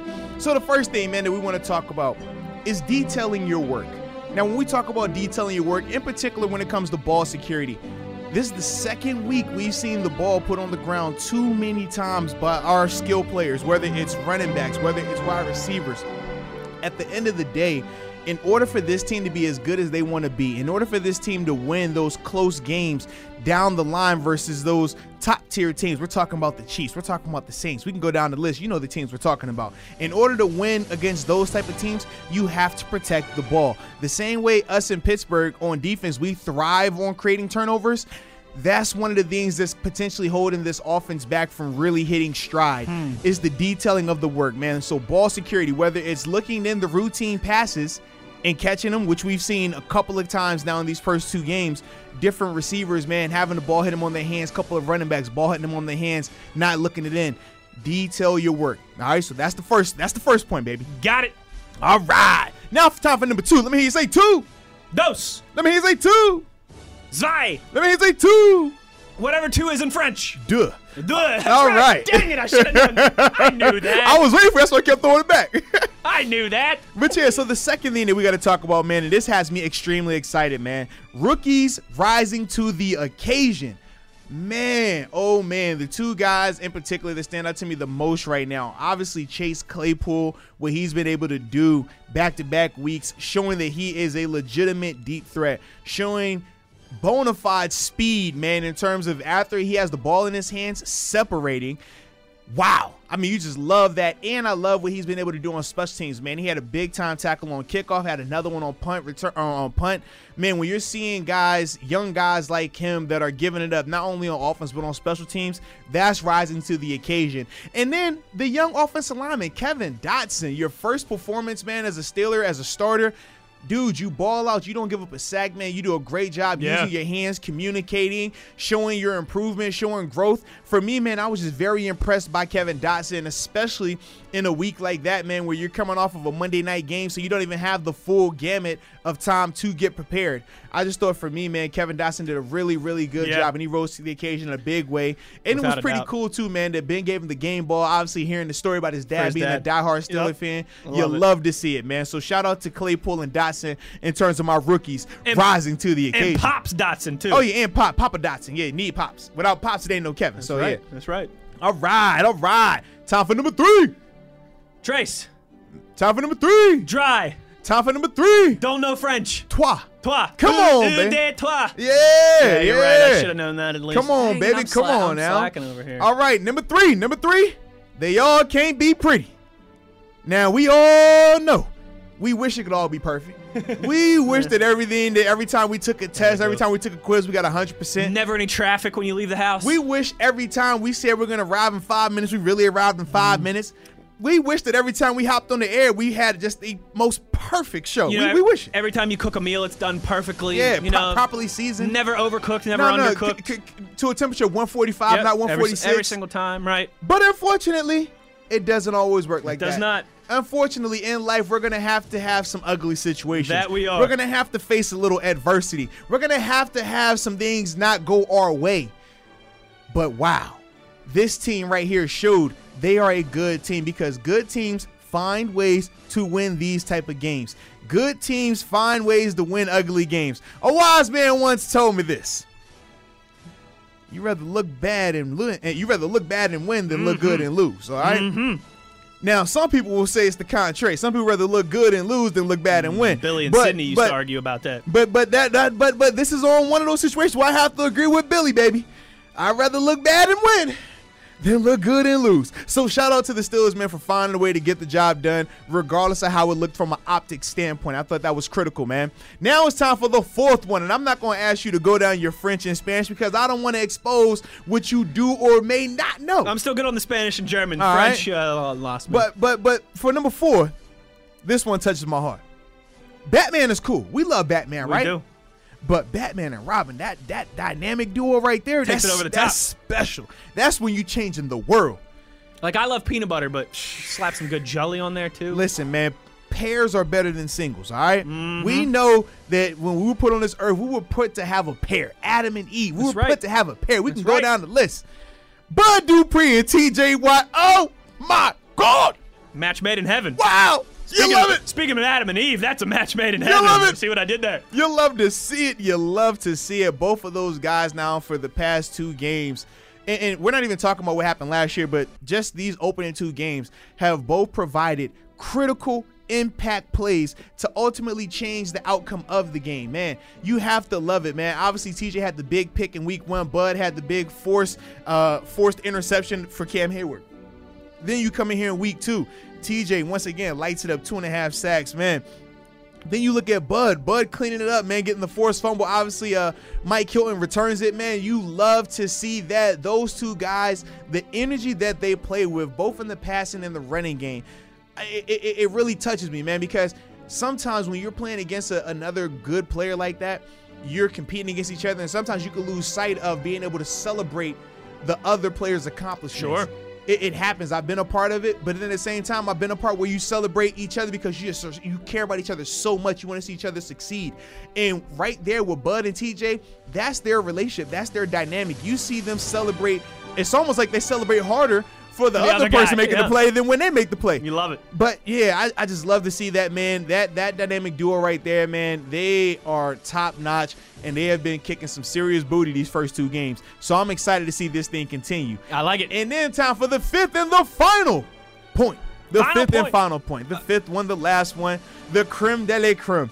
I got to shout out Terrell Edmunds, man. Terrell Edmunds had his most complete game. You talk about handling adversity. You talk about a guy that's been able to handle criticism. As a first round pick, we understand the expectations. We understand what people are going to be, you know. Sure. You're held to a different and- standard. And especially when you think about the safeties that have played here, and one in particular who just was the first ballot Hall of Famer, in Troy Polamalu. The standard has been set extremely high. But man, Edmunds looked so good yesterday.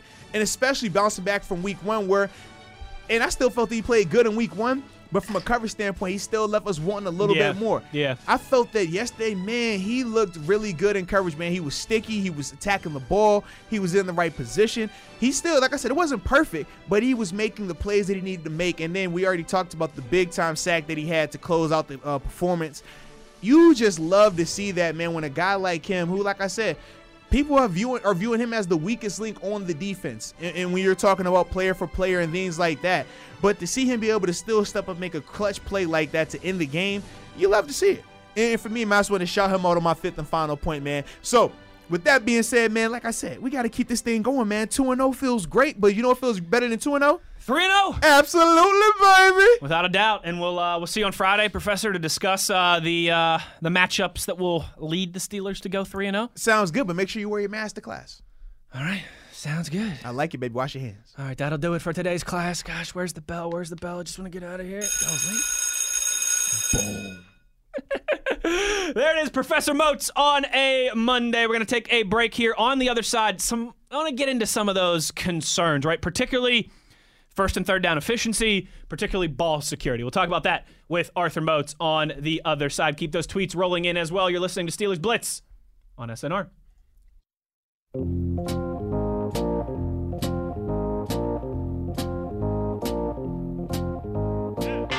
This is the Steelers Blitz with Wesley Uhler and Arthur Moats on your 24 7 home of the black and gold. SNR. All right, Arthur Moats, we have been rather optimistic here, I would say, through the first, what, hour and a half of the show. So let's get to some of maybe the pessimism or just some of the concerns from yesterday. I want to start, Arthur Moats, with ball security. Uh, Diontae Johnson fumbles again. Benny Snell fumbles again. Ben throws an interception. Could have honestly been multiple interceptions. The Steelers were lucky in that regard. and I saw this statistic. Pittsburgh Steelers have now turned the ball over on offense in 25 straight games, their longest streak since the 1970s. That's a concern for me, Arthur Moats. No, you remember last year when the uh when the turnover streak was going, and we were literally counting it down, and we're like, all right, maybe this is the week it ends, and it was like, all right, I well, the there was even, season's like over. three weeks where we were like, all right, season prediction. They're gonna, they're not gonna have a turnover this week. We tried that for like three weeks. Yeah, and then they finally get to I think it was just the end of the season where they still had a turnover and it was like, well, at least the season's over. All right, we'll just forget about the turnovers. And it's like, nope, they're back. They're back. They're still here. It- It's very unfortunate, man. Um, but there are a lot of things that have played into it. When we're talking about Benny Snell and his fumble, uh, I think they said dating back to I think his past five games now, or, or yeah, his past five games he's had a fumble in or something like that. Or like four of the five, Yeah, something four like of the that. five, yeah. It's not good. the the thing with him, man, that I see is when he's in traffic, he's for, he's more focused on gaining extra yards instead of ball security. Um, I just remember when we had Le'Veon, those were the conversations that Coach T would always talk to him about. Obviously, he would say, you know, you carrying the football, it's our hopes and dreams. You turn that over, it kills what we're trying to accomplish. But he also would always talk to Le'Veon about understanding when that extra yardage is more important than the ball security element of it. I mean, we talk about how if you're in the goal line area, right, you're more prone to see a guy one hand take the ball, stick it out, one hand trying to hit for a pylon, right? Because you know, okay, if I can just cross this right here, that's a touchdown. It's worth me risking my ball security a little bit. Whereas when you're in different parts of the field, in the open field in particular, you can't you know, take those same type of chances. When you're in a crowd like how he's been these past couple of times, you have to have two hands on the ball. You're you can't relax like that. And we talk about the different points uh, in terms of like the five points of pressure when you're holding the ball with your hand, your your Right. your forearm, bicep, whole arm, chest, body, and all these other things like how you are supposed to properly cradle and things like that. He has to just continue to uh, to hammer that home sometimes you get guys that they've never had to worry about it before. But at the NFL level, as defenders, we're taught to attack. We're taught to attack the ball, and especially once you break the initial line of scrimmage, because when you first get the ball handed to you, you see two hands on the ball. These guys Right. are a lot more ball conscious. But once they break through the first wave, they relax because now they're trying to see, okay, well, what can I do next?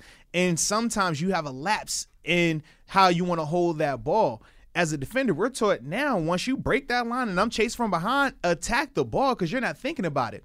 Those are the things, those are the details, the little things that Benny has to work on a lot more. And then when you talk about some of the other players, man, who, who've had some ball security issues, I look more so at the receivers in terms of just the fundamentals of looking in their catches as well. That's been something that's been popping up, man, that, that isn't good. The the Diontae Johnson fumble, that's just mechanics. Yeah, it is. Eh, bro. You're taking a handoff. It's it's a jet sweep, but you're taking a handoff. You have to have a pocket. You- You're not grabbing it like like you're you're handing off your iPad to your son. Like no, no. You have to open up the pocket. It's not the drive-through window at Starbucks. We've mean- seen this pocket. I mean, it's been talked about since you play rec ball. It's one of the first things they teach you when you are receiving a handoff. You have to execute better in that regard, man. Though those are those can be very costly if you don't, you know. And obviously, it worked out yesterday, but you're not gonna get those type of bounces versus the Baltimore Ravens. You're not gonna get those type of bounces versus the New England Patriots, versus the Seattle Seahawks, versus the Kansas City Chiefs. It doesn't work like that. So you have to detail your work. And like I said, luckily it's happening in games where they're winning and it's easier to critique and correct these things. But that can potentially grow into a bigger issue. Yeah. And then with Big Ben, I thought that man, he he took a step back a little bit in terms of his decision making from week one to week two.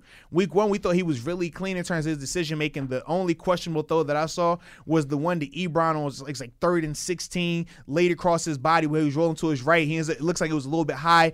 Ebron missed time to jump a little bit. Outside of that, in week one, we thought he was pretty clean. Yesterday, he had one interception. But like you said, it could have legit been three interceptions. People forget we we talk about twenty three. I forgot his name. Um, I don't even know how to say his name. yeah, actually. but the dropped But- interception. yeah, but pe- people we, we we laughed about how Ben picked on him the rest of the day, right? How Claypool had a big catch on him, how Mm-hmm. James Washington was cooking him, Diontae was cooking him. People forget he he had an interception hit him square in the hands, in the chest, in the end zone. Changed the In the first half would have changed the whole complexion of the game. And I doubt if he has that interception in the end zone that they pick on him and throw at him the way they do after that. Good point. So it, it, it's clear to see like how just one t- one one play that you don't make can ultimately change the trajectory of the game. But Marcus Peters, you're not going to throw the ball like that and he's going to drop it. Marlon Humphrey's not dropping that. Nope. Stephon Gilmore's not dropping that. Nope. Tyrann Mathieu's not dropping those. Denzel Ward's not dropping absolutely. those. So for me, man, I was more concerned with with Ben's decision making. I thought everything else I thought he did well in, man. Even with the the offense looking out of sync at times, I thought that he was still the calming force through it all. I thought that he still handled, you know, the adversity that the offense was having, even when they weren't playing as well. He still was finding ways to generate and, and create for them. But sometimes it's better to take the sack or throw the ball away than try to force it. And I, that was prime example on the Yeah. Justin Simmons interception. Yeah. He's just I mean, 100%. the ball. I mean, it's six second pocket. Pocket looked clean for the majority of the time, but it just you you could look. He it was almost like he was forcing. Like I'm trying to make a play so hard right now, and you have that throw like that, and phenomenal catch by Justin Simmons too. By the way, holy cow! But that that to me, man, were, were really the big reasons with those turnovers, man, and, and how they can ultimately correct them. It, it's not like a personnel issue. No. I, I I love these issues. These are technique fundamentals. It's easy to coach technique and fundamentals. We can improve on that. You can't improve if you don't have the personnel. If You can't here on talent. yeah. If I'm over here talking about, hey man, I need I need running backs that can you know hit the hole and go, and we don't have anybody that's you know even remotely in the ballpark of that, it really doesn't matter. So for me, that that's why I'm like, th- th- this isn't nowhere near as much of an issue as it could be. You know, th- this is this is correctable and fairly easy as well, man. And when, when you really break down how you fix it. Yeah, I think so too. That's a, that's a good call in that regard. Um, the other thing I wanted to make sure we hit on here: possession down efficiency. Uh, it wasn't great for the Steelers' defense either. Six penalties they took on third downs, Moatsy, that gave the Broncos first downs. A lot of them third and nine, third and 11, third and long situations where the Steelers were just bailing out the Broncos with a penalty. But I want to talk about the offensive side of the thing. Steelers' offense, two for 11 on third down conversions. That's not going to cut it. Is it as simple as just not being able to run the ball right? Put you in a hole on first down, put you in a hole on second down, makes it more difficult on third down. Eh, Would being more efficient in the run game on first down help the Steelers more on third down? Is it that simple through two games, or is there something else that you're seeing while they're sh- why they are struggling to extend drives on third down? I mean, we're oversimplifying it by just saying get the running game going on first down, but you are correct. They do have to be a lot better on There's been too down. many third and long right. And- and- And, this is the thing. You have two ways you can go about doing it. You can commit to the whole, okay, we're going to run the ball on first down, or you have the alternative, the what we saw in New England where they use the the quick game It passing You're attack. right. It doesn't have to be run, Right. but you got to be able to get four, five, six yards on Absolutely. first down. Because that ultimately sets the trajectory for that drive, man. When when you get three to five yards on that opening play, second and five, dude, we call that a waste down on defense because you know the odds of them picking up this first down are great because you only have five yards to go, so you can get the full gamut of plays. Whereas if you're able to have a team go second and nine, second and ten, yeah, it's a lot difficult now because you know they're backed up. Now they're have they're forced to either because you don't want to get third and long. So now that playbook is condensed. They're either going to try to take a shot, which they probably won't, but they're going to go screen game, draw game to try to get back on track for third and manageable. That's what we're seeing a lot right now with the Steelers because they aren't efficient on first down. And then if they don't want to follow the trend of okay, let's get back on track with the draw or screen, Right. Then they try to get aggressive on second down, and now you get two incompletions. Now you're looking at third and ten. Now you're looking at third and nine. That kills you. But that's what happens when you get behind the sticks early on first down, and now you're trying to play catch up on second down. And and and adver- uh, and the opposite of that is on when we're on defense with the Steelers they got to do better on first down. And this game in particular, we talked, we praised them for how well they did against Saquon on, in the running game and making Daniel Jones one dimensional. They weren't doing that with Melvin Gordon. No. they weren't, and it was a, it, it was multiple people that were involved in that. Man, just differences of philosophies in terms of playing the run versus playing the pass, and that, that it comes with the territory. When you got guys that can rush like how the Steelers have, you're gonna have guys that that are you know trying to get those sacks off. It, it, it happens. But ultimately, that can be cleaned up. That can definitely be cleaned up. But both sides of the ball, they have to do better on first down. You do that, that takes away a lot of pressure on second down, and it makes you drastically better on third down. But it's crazy to think this team could go two and eleven on third down in terms of efficiency for the offense and still find a way to win. Right. That's the scary part. And honestly, probably should have still found a way to win comfortably. Yes, Yeah, that's the scary that's part. The, that's the glass half Like- full when you're looking at this. Like, the- you get that ball security corrected, you get a little bit better on third downs, and man, it'll it, Yeah. you'll be you'll be rolling. and, and by no means, like I said, by no means is this team close to playing perfect. They're not even I close. mean, nobody, nobody is. But no, no, no. I'm just saying in general, like they're right. not even close to like November Pittsburgh. So the fact that they're sitting at two and zero after two performances like they've had now, and, and I do feel like this is a step up in competition. The Broncos compared to the Giants. I agree. Man, just seeing that it, it really gives us a lot more confidence because we know once they get going, they're going to be tough. But the fact that in the process of them getting going, they're still fi- figuring out ways to win. You love to see that. Yeah, some growing pains, but doing it with uh, two victories, you will take that much easier to address a lot of those concerns when you're sitting at two and zero. Much, uh, much more comfortable, much easier to kind of do that self reflection. I think as well too, and, and that should continue. That we we said it all off season leading up to week one. The first three four weeks of the season in the NFL are usually a little sloppy. I mean, even particularly so now without the preseason, with the condensed off season.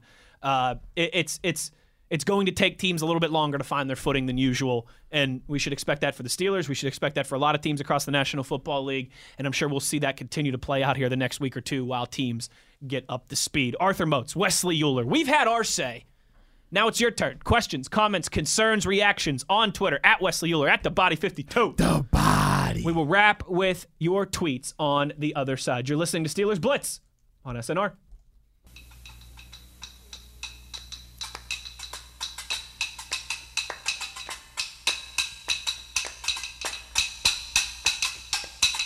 My grandma and your grandma were sitting by the fire.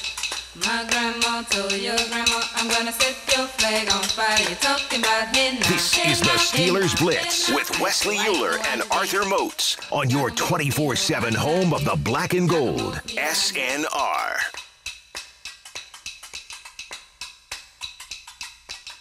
Look at my king Wrapping up the show as we always do with your reactions, your tweets here. Uh, let's get right to it. Usman wants to know how about the great performance from Kevin Dotson? Yeah, we talked a little bit about that in the first hour of the show.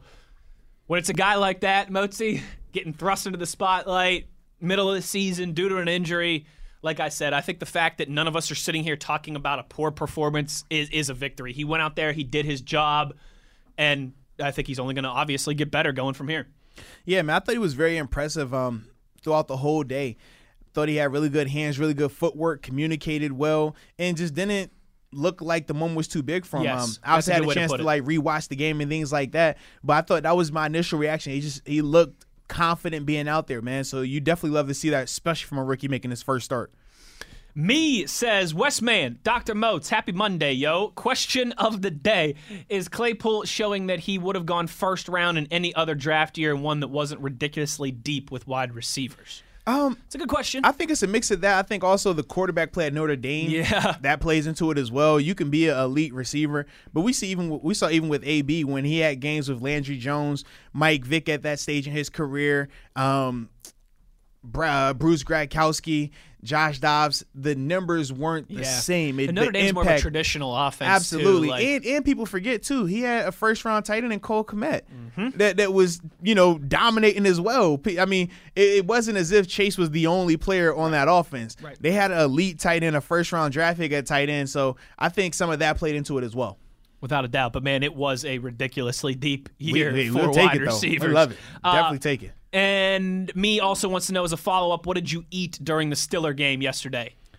Ah, what did I eat yesterday? I had Caliente pizza because that's what they bring us here to the DVE studios for Ah, every Steelers game day. Oh no, I know what I remember now. Yeah, I went to McDonald's. They have these new spicy nuggets and hot sauce. Oh yeah. Oh, my I God. Spicy nuggets. Dude, we doubled up. I went Saturday for college football. It was so good because they, they first came out Saturday. And it was so good. Me and wife were like, look, we're gonna go again on Sunday. So yeah, we went and got some more. It was perfect. I, in fact, I might I might need to go and do I'm that gonna have again to go to. McDonald's after this. I'm, I'm telling you, man, the spicy nuggets. the spicy oh, nuggets right up my with eye. the hot sauce, bro. It is awesome.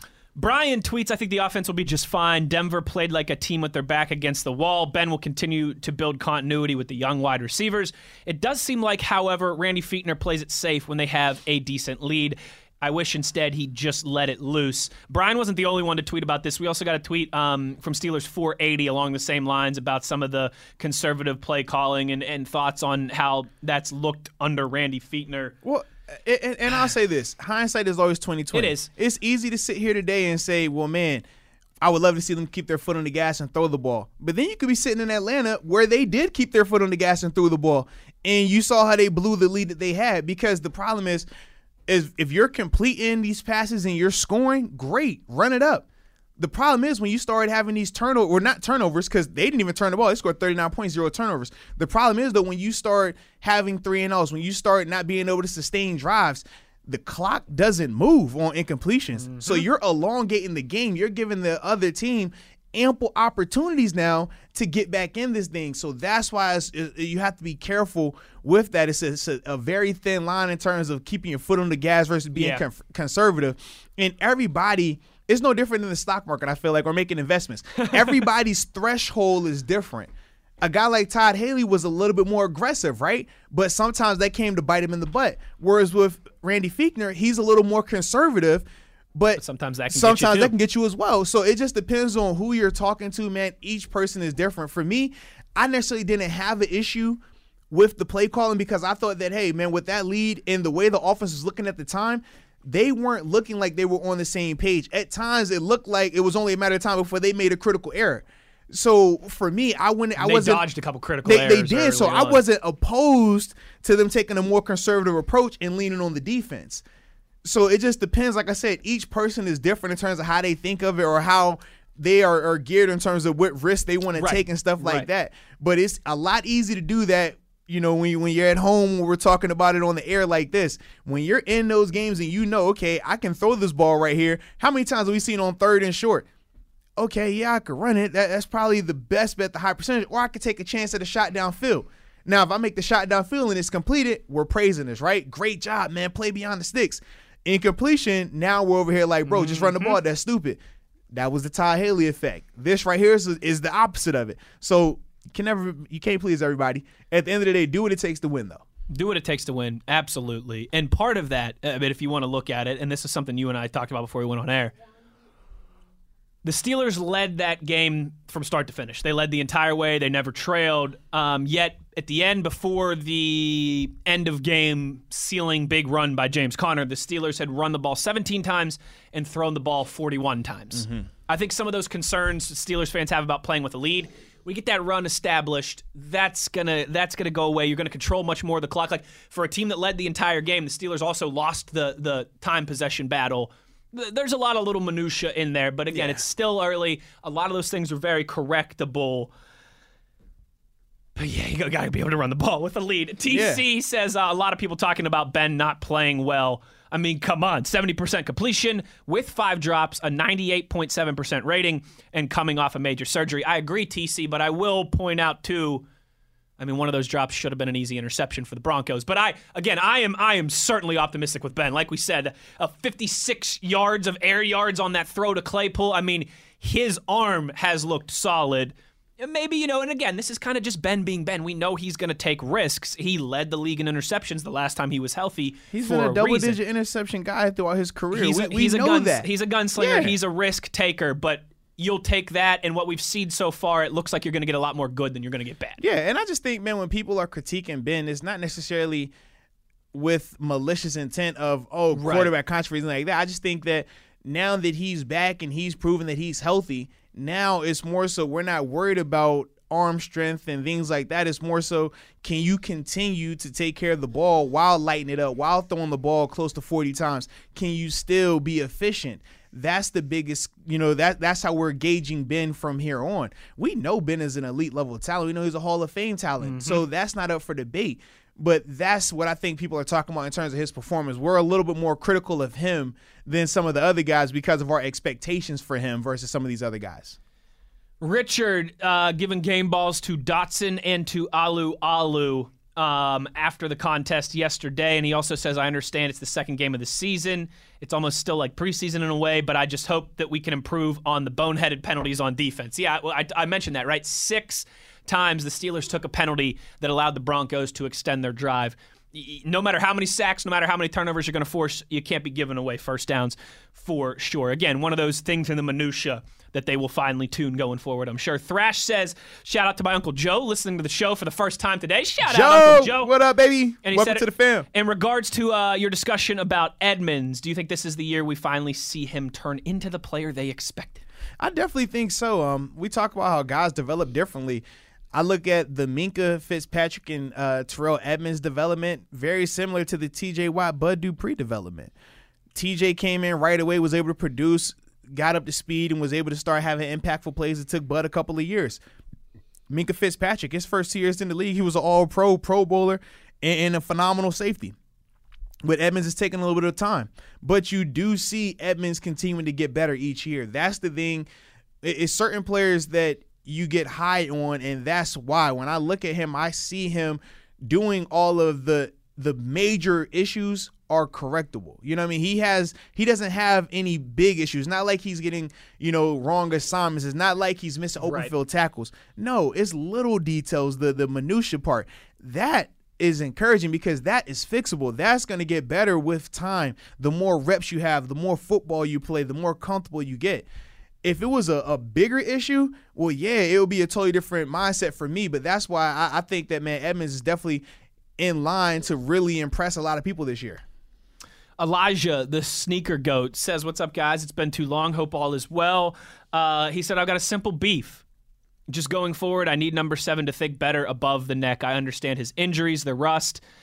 But through these two weeks, uh, he's made some mistakes that a 15 year vet, 16 year vet, actually, sneaker goat, don't you short him a year. Uh, he's made some mistakes that a vet shouldn't be making. Uh, turnovers and sacks late in games are unacceptable. I agree. And again, it's much easier to sit here and say this stuff when you're 2 and 0. And and that can get finely detailed, but but you're right. I mean, it was it was not a master class on how to play with a lead from the st- I think from all the tweets we can we can Yeah. agree on that. It was not a master class on how to play with the lead, uh, but like Jeff says here, any given Sunday, Monday, or Thursday, a win's a win. These guys are all professionals for a reason. I, I think we agree with that. The lit one, Rebecca Lit, lit, lit. Uh, she said, "I'm ashamed to admit this, but I missed the game on Sunday watching uh, one of my little ones kick some butt on the soccer field." And she put a video here. I think it's I think it's the young lit one. Okay, little lit. Score, little lit scoring a goal here in soccer. I think that's I what like it looks it. like. shout out, shout out the little lit then. Um, she wants to know though, what is with the lack of Benny Snell? Well, Rebecca, when you fumbled what five times in your last six games, that is a quick way to uh, to see your your load reduced. Yeah, without a doubt. Um, obviously going into the game, Coach Tomlin said that he was still going to give James the opportunities, and I thought early on James was running well. It still didn't look like vintage James to me personally, but with Benny, man, before the fumble, he still wasn't on the same page. We saw, uh, th- I think this was actually the sack of Big Ben on a screenplay. You can just see where Benny and the O line are on the wrong page. I don't know who was supposed to go which way, but literally the O line went to Ben's right and Benny went to Ben's left. Ends up being a sack. I don't know who was at fault there, but it's stuff like that that just kept showing up in the the little bit of time that Benny was in early on in the game, and then obviously if you're not on the same page, and then you have the fumble in the second half at a critical moment too. Mm-hmm. That that can be very very tough to to trust a player like that and put him back in. But that's the NFL that's the though, word. man. When you talk about the NFL, we talk about the ebb and flow and how one week you're praising a person, one week we're, we're critiquing them. That's why you can't get too high or too low as a player because of this type of stuff. Now, I still look for Benny to bounce back. I still was impressed with him on special teams. Through the midst of it all, he still goes down and has a big tackle on a uh, on a punt. So for me, and it was actually a bad punt at the time by Colquitt. So when you see that type of stuff, that's still encouraging to me because he's not letting one element of his game dictate every element of the game. Yeah. And that's what like a lot that. and a lot of times with young guys, they'll let one bad mess up, you know, all these other things that they've been doing. Last one here. Jamie gets the final question. Uh, real simple because we got about 30 seconds here. Jamie wants to know, Arthur Moats, do you see number one receiver potential in Chase Claypool? Absolutely. Man, I was say, it's early, but how could you not? Uh, Absolutely. we don't crown a guy off of one year, right, Arthur Moats? We certainly don't crown a guy off of two games, but good start. Listen, there's certain people I'll crown. All right. I'm just throwing it out there. He's in the running for crowning. Where's my Where's my Romeo Crennel drop? You Yeah. want to crown him? Crown him. You sure will. I've seen enough. That'll do it for today's show. Uh, remember, no show tomorrow because we're back on the Tomlin Tuesday uh, schedule. You will hear Mike Tomlin here at noon tomorrow on SNR. Moats and I will be back on Wednesday. So thanks to everybody who tweeted in. Great stuff today on a Victory Monday. Let's keep that momentum rolling on Wednesday. So we'll talk to you guys, what, about 46 hours here? Something Yeah, like that? yeah, Does that we, right? we close. We pushing it. Good math? We definitely pushing it. Good math. Uh, thanks again for all the tweets. And uh, you know where to find us. Wednesday, not tomorrow. As always, high noon, and you know the drill. On your 24 7 home of the black and gold. Steelers Nation Radio.